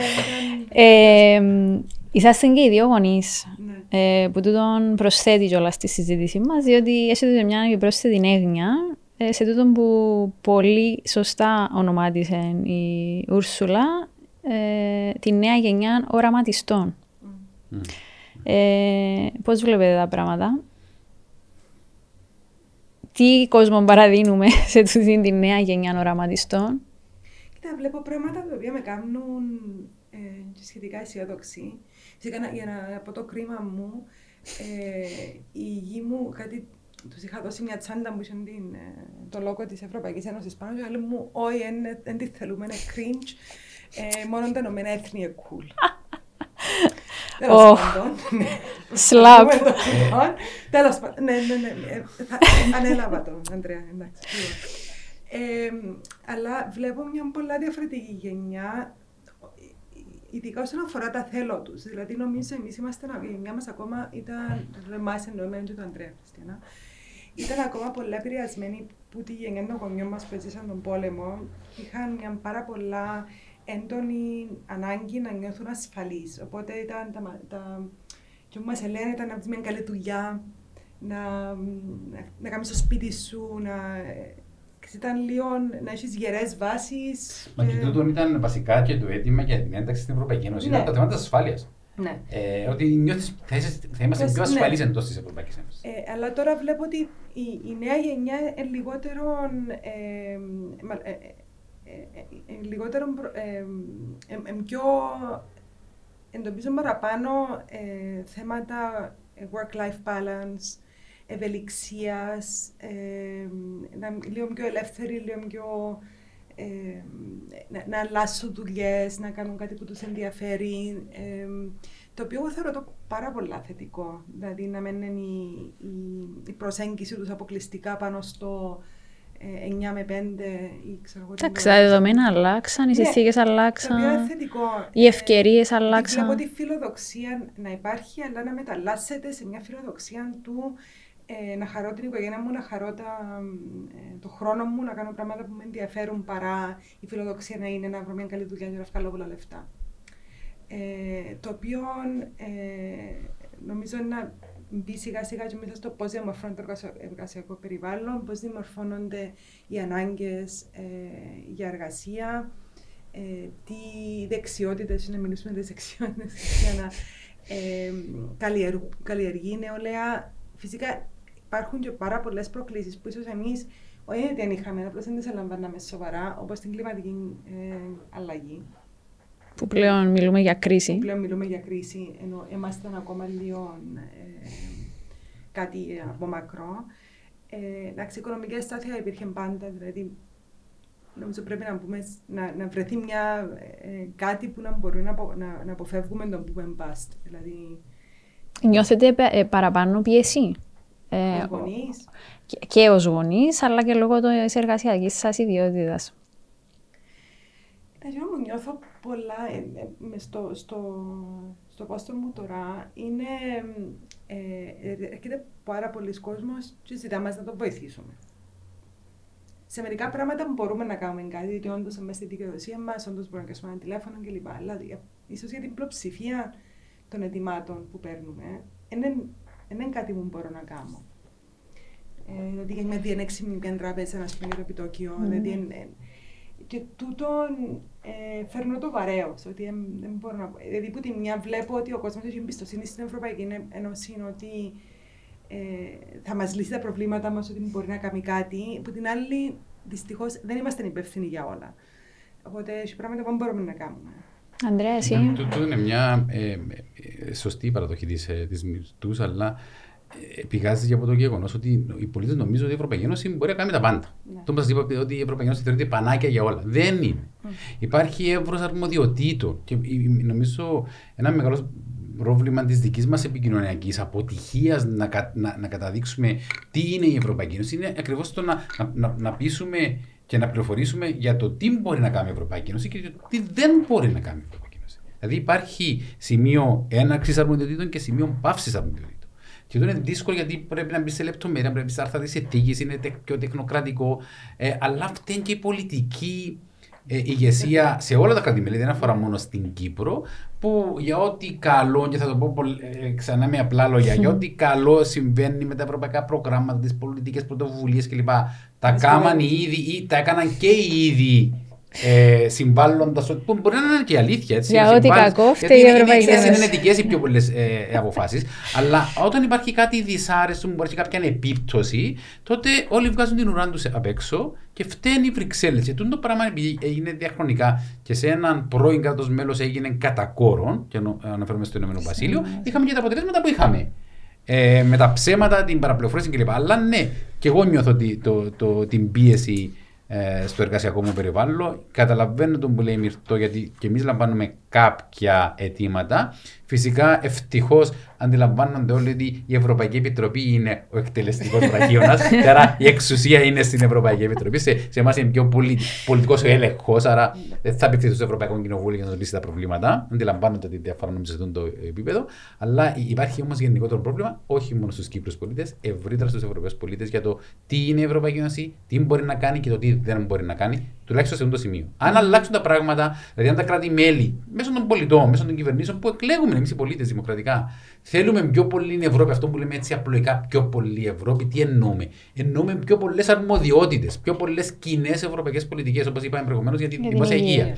Εάν το πράγμα γίνει, ε, τότε ναι, να έρχονται να μας ζητούν και θα μπορούμε και εμείς να τα κάνουμε. Ε, πάλι όχι, διότι έχει, το, το, το, άλλο που νομίζω ε, προκαλεί πρόβλημα η, η συνεχής ε, επίκληση στις Βρυξέλλες είναι ότι οι Βρυξέλλες είναι...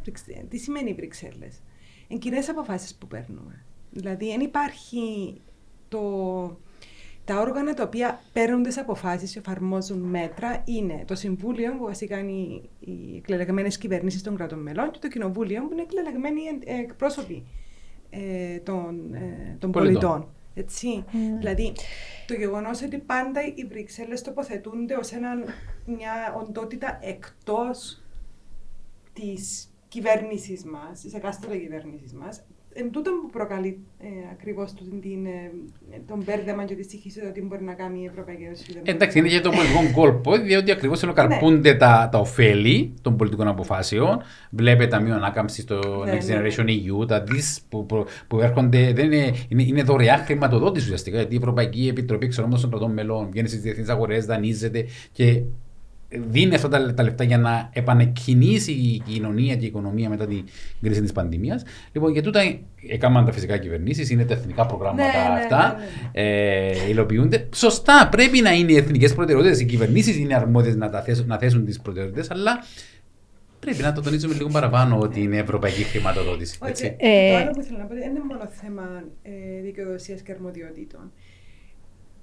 Ε, έχει πράγματα τα οποία πρέπει να κάνει η κυβέρνηση, που δεν, δεν μπορεί να κάνει η Ευρωπαϊκή Ένωση. Δηλαδή, όταν γίνεται μια οδηγία για το πώς επιβάλλεις ΦΠΑ, παράδειγμα, λέω το ΦΠΑ επειδή κοιτάζω εδώ σήμερα. Ε, και έρχονται σε μένα και λέω, μα ξέρω εγώ πώς να το κάνω το πράγμα. Δεν είναι εγώ που να, να, να σας το πω. Πρέπει να πατήσω. μ. Νομιμότητα είναι αρχή. Νομιμότητα είναι αρχή. Ε, ανέφερες στις Βρυξέλλες. Εντάξει, ένας από τους ρόλους των γραφείων σας ε, στην Κύπρο είναι σαφώς για να καταστήσει τούτη η απόσταση που νιώθουμε, ειδικά εμείς στην Κύπρο, ε, και όχι άδικα θα έλεγα εγώ, Όχι, όχι. ε, τ- τούτη- να καλύψουμε τούτη την απόσταση. Ε, στεγάζεστε και τα δύο θεσμικά όργανα, τα γραφεία σας στην Κύπρο, στο σπίτι της Ευρωπαϊκής Ένωσης. ναι. Θέλω να μας πείτε λίγο περισσότερα ο κόσμος πώς μπορεί να σας έβρει. Ε, ξέρω ότι και λόγω της πανδημίας σε κάποια φάση δεν δέχεστούν ε, και τα λοιπά. Ε, τα social media σας, τούτη την εξωστρέφεια που λέμε. Ναι. Λοιπόν, είμαστε και οι δύο στο EU House, το οποίο είναι στη Λόρδου Βύρονος, 40. 30. 30. ναι. Ε, στην ίδια ευθεία, ρε ναι, παιδί μου, ναι, να το να δεις. δείτε, τέλος πάντων, να δείτε πώς σημαίες έξω. Ε, πέρα από το να έρθει να μας δείτε εμάς, ε, το οποίο μπορεί, δηλαδή πρέπει να είμαστε μέσα για να μας δείτε, οπότε ε, θα το συμβούλευα απλώς να έρθετε με την ελπίδα ότι θα είμαστε μέσα να σας δούμε. Ε, έχουμε τα, ένα πολύ καλό δίκτυο Europe Direct το οποίο κιόλας ε, μας δίνει την ευκαιρία να μιλούμε σήμερα. Ε, έχουμε τέσσερα Europe Directs ε, στην Κύπρο αυτή τη στιγμή και ο σκοπός τους είναι ακριβώς να δίνουν πληροφόρηση, να βοηθούν με οτιδήποτε ερωτήσεις έχει οποιοδήποτε για θέματα Ευρωπαϊκής Ένωσης, να κατευθύνουν, να σας δίνουν υλικό. Ε, έχουμε ένα στο Πανεπιστήμιο Κύπρου, το δεύτερο στη Λευκοσία άνοιξε μόλις ε, περασμένη εβδομάδα στο Home for Cooperation και είναι το, το πρώτο αντικοινωτικό ε, Europe Direct που έχουμε. Έχουμε ένα στη Λεμεσό στο ΤΕΠΑΚ και έχουμε ένα στη Λάρνακα, το οποίο είναι σε ένα κεντρικό δρόμο, το οποίο δεν θυμώ πώς λέγεται. Ε, αν- είναι, στο, είναι μέσα στο Δήμο Λάρνακας. Είναι, Ναι. Δουλεύει μαζί με το Δη- ε, Δήμο που είναι εξαιρετική Τοποθεσία, ιδέα πραγματικά. Και η τοποθεσία του είναι ακριβώς στην. Ε, σχεδόν, σχεδόν εφάπτεται των φοινικούδων. Άρα είναι Α. πολύ κεντρικό το. Οπότε σημαίνει. εκεί ακριβώς ο κόσμος που, που, που είναι στο Europe Direct είναι εκεί για να δώσει ό,τι πληροφόρηση χρειάζεστε. Αλλά και στα γραφεία μας, στα σωστά γραφεία είπε μας, η ναι. Μυρτώ, εμείς να πούμε ως γραφείο του Ευρωπαϊκού Κοινοβουλίου, υλοποιούμε και πολλά προγράμματα που απευθύνονται στους νέους και δι στους μαθητές σε ε, άψογη συνεργασία με το Υπουργείο Παιδείας.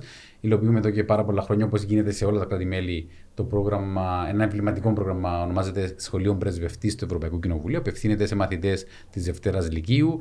Υλοποιούν διάφορες δράσεις κατά τη διάρκεια της σχολικής χρονιάς ε, και το αποκορύφωμα, αφού πιστοποιηθούν στο τέλος της σχολικής χρονιάς ως ε, σχολεία πρεσβευτές, κερδίζουν οι junior ambassadors, όπως το ονομάζουν, οι δόκιμοι πρεσβευτές που συμμετείχαν ενεργά, ένα δωρεάν ταξίδι στο Στρασβούργο, στην έδρα του Ευρωπαϊκού Κοινοβουλίου, συμμετέχουν στην ε, Ευρωβουλή των Νέων, την γνωστότερη και ως Euroscola, όπου γίνονται ευρωβουλευτές για μια μέρα μαζί με ομολόγους από άλλα κρατημέλη, μαθητές, Τι μαθήτριε. ωραία εμπειρία. Και ε, γερνού, η, η δική μου εμπειρία α, χριστιανά είναι ότι αυτοί οι άνθρωποι, οι μαθητές μας, οι μαθητές και οι μαθήτρες μας γερνούν εντελώς διαφορετικοί μετά την εμπειρία του Στρασβούργου. Ε, πολύ πιο Ευρωπαίοι, νιώθουν πραγματικά την Ευρώπη στο πετσί τους, νιώθουν την προστιθέμενη αξία που έχει η συμμετοχή της χώρας μας. Ένα, ένα μικρό νησί, σκεφτείτε γεωγραφικά. Τι είμαστε, πόσοι είμαστε, την εμβέλεια που έχουμε και το πού βρισκόμαστε γεωγραφικά. Και όντως Σωστό. υπάρχει μια φυσική απόσταση. γεω- Λόγω γεωγραφίας. Μα άμα θέλεις και οπτήσεις για να Την, την, φτάσεις. ίδια στιγμή, την ίδια στιγμή νιώθω ιδιαίτερα ευγνώμων και τυχερός που καταφέραμε να ενταχθούμε στην Ευρωπαϊκή Ένωση παρά την απόσταση. Και μας. πρέπει να το Διότι εμείς δεν υπενθυμίζουμε στους είμαστε, εαυτούς μας. ε, απόμακρη περιοχή τη, κάποιου κράτους μέλους όπως έχει η Γαλλία στον Ατλαντικό ή στον Ειρηνικό. Είμαστε στην εσχατιά της Ανατολικής Μεσογείου. Είμαστε Ευρώπη πολιτιστικά, ιστορικά, αλλά γεωγραφικά ακόμα και σήμερα. Δείτε στα Ηνωμένα Έθνη, ανήκουμε στην ασιατική ομάδα. Άρα θεωρώ ότι ήταν άθλος, άθλος πραγματικά, πολιτικός, διπλωματικός, το ότι καταφέραμε να γίνουμε κράτος μέλος. Πρέπει, υπάρχουν φυσικά μειονεκτήματα. Η- Να σας πω ότι οι ευρωβουλευτές μας αγωνίζονται, πασχίζουν μέσα στις πολιτικές τους ομάδες και πιστεύω ότι τα καταφέρνουν πολύ καλά στο να δώσουν ακριβώς αυτή την ειδική διάσταση πτυχή της γεωγραφικής απομόνωσης της Κύπρου. Άρα πρέπει να υπάρχουν ειδικές εξαιρέσεις της, ας πούμε, για παράδειγμα, στην αλυσίδα εφοδιασμού για την ενέργεια ε, ή στην, στην ηλεκτρική διασύνδεση. Που είμαστε απομονωμένοι γιατί έχουμε ε, λόγω γεωγραφίας κάποια μειονεκτήματα να μπορούμε να παίρνουν κάποιες εξαιρέσεις που να βοηθούν ή κάποιες ειδικές χρηματοδοτήσεις λόγω του νησιωτικού χαρακτήρα. Και ο νησιωτικός χαρακτήρας εμπίκε με πρωτοβουλία των Κυπρίων Ευρωβουλευτών σε πάρα πολλές νομοθετικές πρωτοβουλίες που ενέκρινε ε, το Ευρωπαϊκό Κοινοβούλιο. Δηλαδή να αναγνωρίζεται για τη Μάρτα και για την Κύπρο ναι. το ότι έχουν, είναι, είναι κράτη-μέλη ειδικού χαρακτήρα. Ότι έχουν κάποια φυσικά χαρακτηριστικά που τα ξεχωρίζουν από τα υπόλοιπα, δεν είναι ε, στην υπηρετική Ευρώπη και χρειάζονται περαιτέρω στήριξης. Αλλά πρέπει επίσης να κατανοήσουμε ως Κύπρος ότι είμαστε μέλη της Ευρωπαϊκής Ένωσης εδώ και 18 χρόνια και ότι η πρώτη μας αντίδραση ε, σε μια πρόταση δεν θα πρέπει να είναι θέλω εξαίρεση. Μιλώ για τα, τα θέματα μεταφορών που υπάρχει προφανές θέμα με, το, ε, με τη διασύνδεσιμότητα ε, και το γεγονός ότι είμαστε νήσι. Αλλά υπάρχει τούτη η, το, το, το, αντανάκλαση, το αντανακλαστικό ότι ό,τι πρόταση καταθε, νομοθετική κατατε, κατατεθεί να ζητούμε εξαίρεση. Γιατί είμαστε μικροί, είναι μικρή αγορά μας, δεν γίνεται. Γιατί δεν παίρνουμε εξαιρέσεις. Και οπότε χάνουμε, ε, χάνουμε χρόνο και χάνουμε την ευκαιρία να επηρεάσουμε την πρόταση ε, προς το συμφέρον μας. Γενικά, ε, είναι ένα ένστικτο που πρέπει να καταπολεμηθεί το ότι είμαστε διαφορετικοί και θέλουμε εξαίρεση. Μάλιστα. Ε, φτάνουμε σιγά σιγά προς το τέλος. Ε, ευχαριστώ που αναφέρατε και το τι κάνετε και πώς σας βρίσκουμε και τα λοιπά. Ε, να πούμε όμως ότι ναι, είμαστε και ιδιαίτερα, ακριβώς, ναι. ε, είμαστε ιδιαίτερα δραστήριοι στα μέσα κοινωνικής δικτύωσης. Ε, τουλάχιστον σε ό,τι αφορά το γραφείο του Ευρωκοινοβουλίου και στο Twitter και στο Facebook και στο Instagram. Ε, και έχουμε μια συνεχή έτσι, αύξηση των, των followers και ε, των πολιτών, ειδικά των νέων και γίνεται μια προσπάθεια ειδικά στους νέους ναι. και ειδικότερα στο Instagram. Νομίζω σύντομα θα έχουμε να ανακοινώσουμε και καλά νέα σε ό,τι αφορά το TikTok. Oh. Ήδη και το Ευρωπαϊκό Κοινοβούλιο θα μπει. Ε, η απόφαση είναι ότι θα μπούμε κάποια στιγμή, ελπίζω μέχρι το τέλος του χρόνου. Άρα, αν μπούμε κεντρικά στο Ευρωπαϊκό Κοινοβούλιο, θα, θα μπει και το γραφείο φυσικά. Κάτι άλλο που θα ήθελα να θίξουμε πριν να το, έτσι, να το μαζέψουμε είναι το ότι ε, έρχονται ευρωεκλογές. Το μεγάλο στοίχημα, το μεγάλο. Και, εντάξει, πέραν των εθνικών μας εκλογών. Ε, οι οποίε θα συμπίπτουν για πρώτη φορά με τις δημοτικές, με τις τοπικές εκλογές. Ε, η απόφαση είναι ναι. λυμμένη. με την πο... νέα αναδιαμόρφωση των Δήμων, τη μεταρρύθμιση που έχει πάρει. Σωστό. Ε, είδαμε έναν μια σημαντική αύξηση στις προηγούμενες ευρωεκλογές σε ό,τι αφορά τα ποσοστά της νεολαίας ε, σε ευρωπαϊκό επίπεδο. Mm. Παρ' όλα αυτά, στην Κύπρο δεν ίσχυε κάτι αντίστοιχο. Ε, και η έγνοια μου είναι. Είχαμε ένα δισεκατό αύξηση. Μόνο. μόνο. Που θεωρεί ε, ε, λίγο απογοητευτικό. Η έγνοια μου είναι πώς πείθουμε τους νέους να πάνε να ψηφίσουν, αλλά κυρίως ότι εγκομμάτι του της Ένωσης, ε, που δεν περιορίζεται μόνο. Εκείνο που τους ξενίζει, θεωρώ, είναι το ότι αντιμετωπίζονται ίσως που μια μερίδα πολιτικών προσωπών ως. Ε, ως ψήφος, ως ε, που ένα... Κοιτάξτε, ε, έχετε πρώτο δίκιο, αλλά πρέπει να δούμε και τις ευθύνες των ίδιων των νέων οι νέοι σήμερα έχουν ευκαιρίες που οι προηγούμενες γενιές δεν μπορούσαν ούτε καν να ονειρευτούν. Το πρόβλημα είναι να υπάρξει μια α, αλλαγή κουλτούρας και ήδη οι νέοι να ενδιαφερθούν για τα της πολιτικής ευρύτερα, δηλαδή δεν αφορά μόνο τις ευρωπαϊκές εκλογές, αρχίζεις από τις τοπικές εκλογές, τον Δήμο, την κοινότητα στην οποία ζουν. Γιατί εγώ πιστεύω ακράδαντα στην νέα γενιά. Πιστεύω ότι η νέα γενιά έχει και τα skills για την, για την παιδεία, για την εκπαίδευση, για τις εμπειρίες που προηγούμενες γενιές δεν είχαν. Είναι πιο καταρτισμένη η νέα γενιά. Ε, και πρέπει να της δοθούν οι ευκαιρίες. Και εγώ θα ήθελα, για παράδειγμα, στις ευρωεκλογές του 2024 να είχαμε έξι Κύπριους και Κύπριες ε, μέλη του Ευρωπαϊκού Κοινοβουλίου που να είναι, ξέρω εγώ, κάτω από 40 χρονών. Δηλαδή να βλέπεις από 18, να υπάρξει μια γενική ανανέωση. Και δεν είναι ηλικιακός ρατσισμός. Απλά εγώ, η δική μου η προσωπική ε, έτσι, βούληση θα ήθελα να δω νέους ανθρώπους. Θα ήθελα να δω έναν Ευρωβουλευτή Κύπριο ή Κύπρια των 18, Και- των 20, των 25 χρόνων. Και Γιατί γυναίκες. όχι; Ε, θα ήταν μια αλλαγή. Δεν χρειάζεται να είσαι 60 ή 70 για να εμπλακείς στην πολιτική ζωή της χώρας ή για να έχεις ένα σημαντικό πόστο στη χώρα μας. Είμαι αισιοδόξο ότι θα έρθει αυτή τη στιγμή. Μπορεί- το, το είδαμε σε άλλες χώρες. Ε, στην Κύπρο η αλήθεια είναι ότι έχουμε μια συντηρητική κοινωνία. Όμως, ακριβώς επειδή είμαστε κρατό μέλος της Ένωσης, εγώ παρατηρώ ότι οι αλλαγές επέρχονται με πιο αργό ρυθμό. Αλλά είμαι βέβαιος ότι θα το δούμε το πράγμα. Αλλά ε, ο στόχος είναι να καταλάβουν και οι νέοι ότι είναι ισότιμοι Ευρωπαίοι πολίτες, έχουν δικαίωμα στο εκλέγεστε. Και αν, αν οι νέοι ψηφίσουν τους νέους και κατέβουν, κατέρθουν ως υποψήφοι και υποψήφιες, ε, θα αλλάξουν τα πράγματα. Πρέπει να πείσουμε όμως και εμείς ως θεσμοί ε, για τις ευκαιρίες που έχουν οι νέοι να δραστηριοποιηθούν. Και έχουμε παραδείγματα από άλλα κράτη-μέλη, κυρίως της Βόρειας Ευρώπης, ε, όπου έχουμε νέους ευρωβουλευτές. Α μην ξεχνούμε ότι η πρόεδρος μας προέρχεται από, από, έναν, από το πιο μικρό κράτος μέλος, και μάλιστα μεσογειακό, τη Μάρτα, είναι μόλις 43 χρονών. Ε, στη χώρα μας, ε, ε, φυσικά έχουμε και την πρόεδρο της Βουλής, που είναι όντως ένα πολύ καλό παράδειγμα και νομίζω ε, θα συμβάλλει και η ίδια και με την ε, ενέργεια της, την επιτυχία της, τις πρωτοβουλίες που λαμβάνει και ξέρω ε, με τα λόγου γνώσεως την έγνοια που έχει για την εμπλοκή νέων ανδρών και γυναικών ε, στα της πολιτικής ζωή της χώρας μας, νομίζω τούτο θα αλλάξει ε, το παράδειγμα και θα, θα οθήσει νέους ανθρώπους ε, να εμπλακούν με την πολιτική. Και συνειδητοποίησή σου. Ναι, είναι ε, εστιακιώτης. Αλλά το στίχημα ε, είναι πέραν του να. Μακάρι να έχουμε νέους υποψήφιους και νέες υποψηφίες στα ψηφοδέλτια και μακάρι να τους εκλέξουμε κιόλας. Ε, Ε, το πιο σημαντικό είναι να εκλεγούν. Το- Γιατί, ε, ξέρετε, και να πολλές δώσουμε φορές τα όμως και τα κόμματα- εφόδια το και κόμμα- τον τρόπο να ψηφίσουν οι νέοι πιο εύκολα. Δηλαδή. Τούτο με, με, με παίρνει και σε σχέση με την συμμετοχή των γυναικών.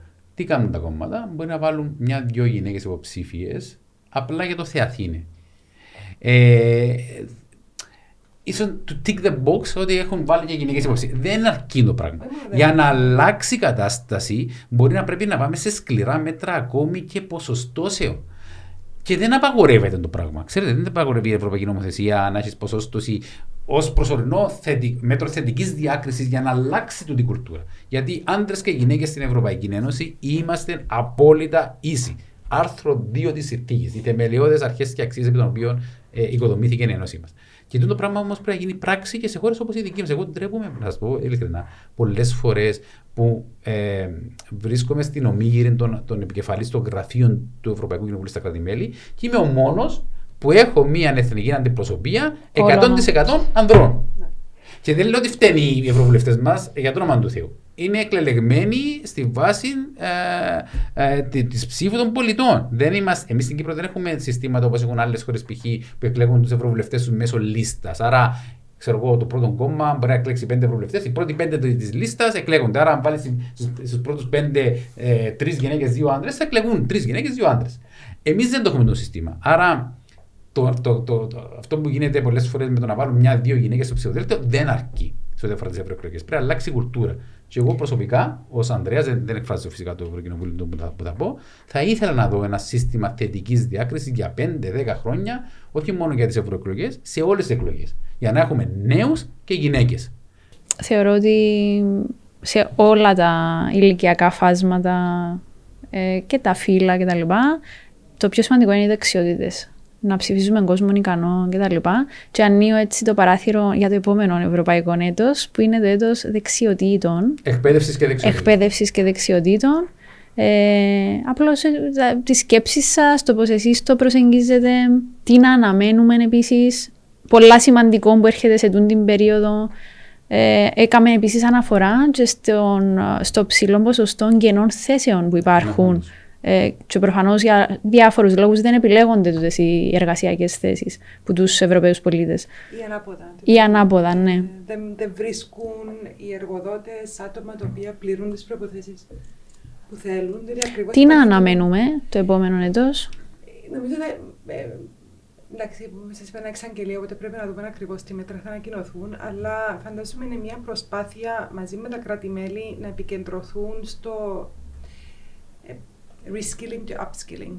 Δεν ξέρω πώς να πω στα ελληνικά. Ε, δηλαδή η επανεκπαίδευση, αν θέλετε, ναι. ε, ατόμων τα οποία ο τομέας τους φθήνει ή mm. είναι παλιά τεχνολογίας, οπότε να αποκτήσουν νέες δεξιότητες που να μπορούν να μπουν σε νέες αγορές εργασίας. Και επίσης το upskilling, το οποίο είναι η περαιτέρω εκπαίδευση. Για να βάθμιση των προσόντων. Για βάθμιση των δεξιοτήτων. Ε, διότι όντως υπάρχει, ε, παρόλο την αστάθεια στην οικονομία, αυτό που βλέπουμε είναι πάρα πολύ χαμηλή ανεργία ε, και πολλές θέσεις εργασίας. Αλλά κάπου υπάρχει μια, ε, ένα, ένα χάσμα, είναι ετερόκλητο το σύνολο των, ε, των εργο, αυτό που θα μπορούσαν να εργοδοτηθούν με τις δεξιότητες που έχουν και τα κενά που υπάρχουν στις εταιρείες. Δηλαδή θέλουμε παραπάνω digital skills, θέλουμε παραπάνω, ε, παραπάνω manual workers. Έχουμε ε, λίγο εργατικό δυναμικό σε, στην κτηνοτροφία, στην, ε, στη γεωργία, στο... Ότι πρέπει να δούμε πώς ακριβώς. Το, το θέμα είναι πώς να παντρέψουμε τι δύο, ε, τις δύο ομάδες. Τις κενέ θέσεις και αυτό που θέλουν να βρουν δουλειά.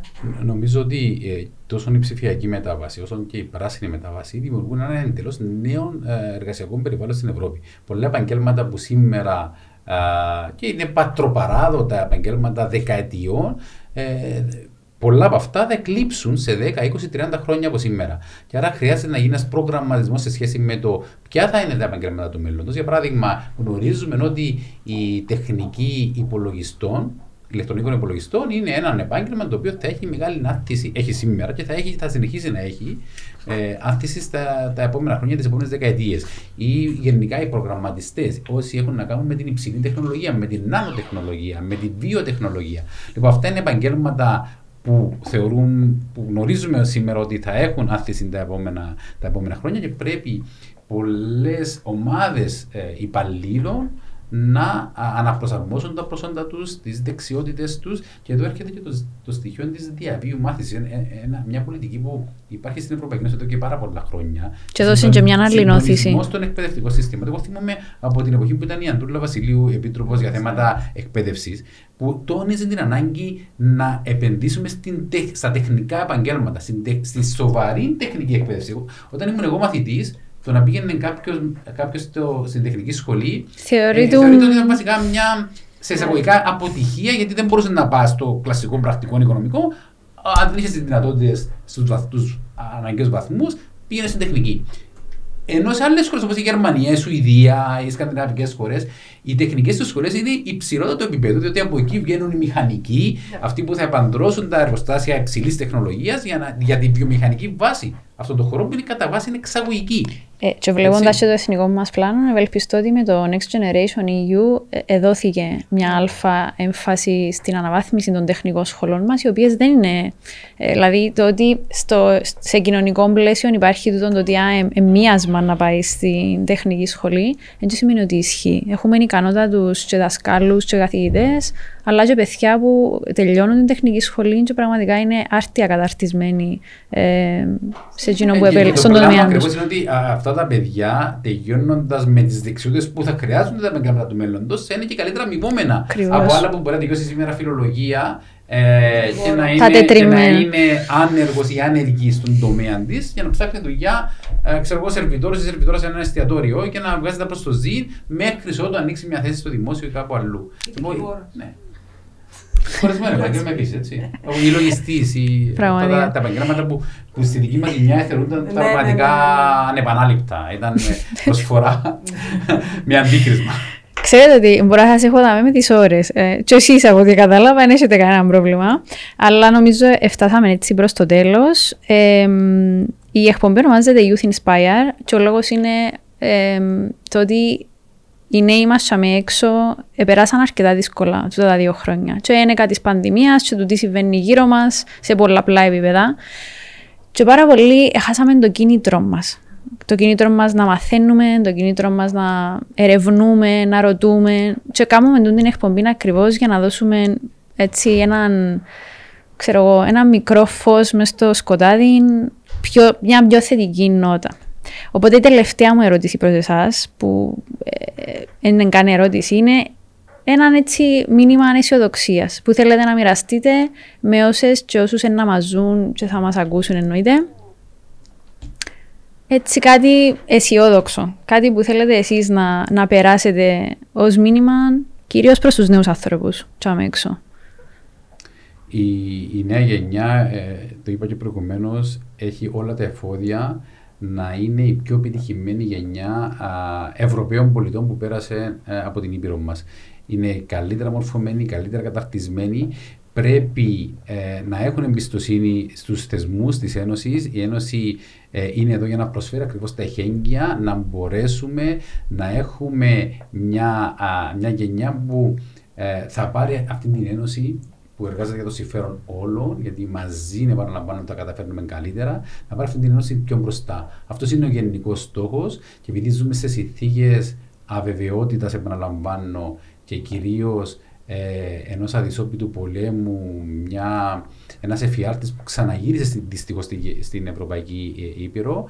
Ο στόχος είναι να έχουμε ειρήνη και η Ευρωπαϊκή Ένωση και αυτό είναι το, το θετικό, το αισιοδόξο μήνυμα που θέλω να στείλω, είναι ότι η Ευρωπαϊκή Ένωση πέρα και πάνω από οτιδήποτε άλλο είναι ένα πολιτικό project για την ειρήνη. Και σήμερα που ο πόλεμος επέστρεψε στην γειτονιά μας, νομίζω κατα, ε, καταδεικνύει ακόμη ε, πιο δυνατά αυτό το μήνυμα ειρήνης που εκπέμπει η Ευρωπαϊκή Ένωση.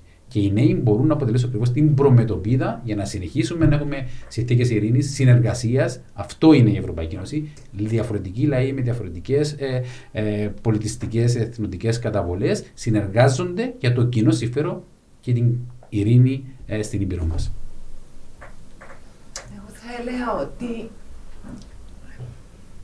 ειλικρινά με το τι βλέπω, μιλώντας σε πανεπιστήμια, γνωρίζοντας ε, κόσμο κλπ. είναι ότι νομίζω ότι η γενιά μπορεί να είναι μια ριζοσπαστική γενιά ε, που μπορεί να αλλάξει πολλά όσον αφορά το, το τι θεωρείται normal, το τι θεωρείται ε, ε, θεσμικά εντάξει κλπ. Και κάτι το οποίο η Ευρωπαϊκή Ένωση, η Ευρωπαϊκή Επιτροπή γενικά θέλει να ενθαρρύνει και θέλει να στηρίξει. Πολλά ωραία. Και αν η Ευρωπαϊκή Ένωση ήταν για σας ένα συνέστημα, έναν όμως. Ασφάλεια. Σας υπέρ ευχαριστώ για το χρόνο σας, για την όμορφη μας κουβέντα. Ε, εύχομαι να τα ξαναπούμε σύντομα. Το, επόμε, το επόμενο έτος, να δούμε πώς θα εξελιχθεί. Ε, σας ευχαριστούμε και εσάς που μας ακούσατε, μας είδατε.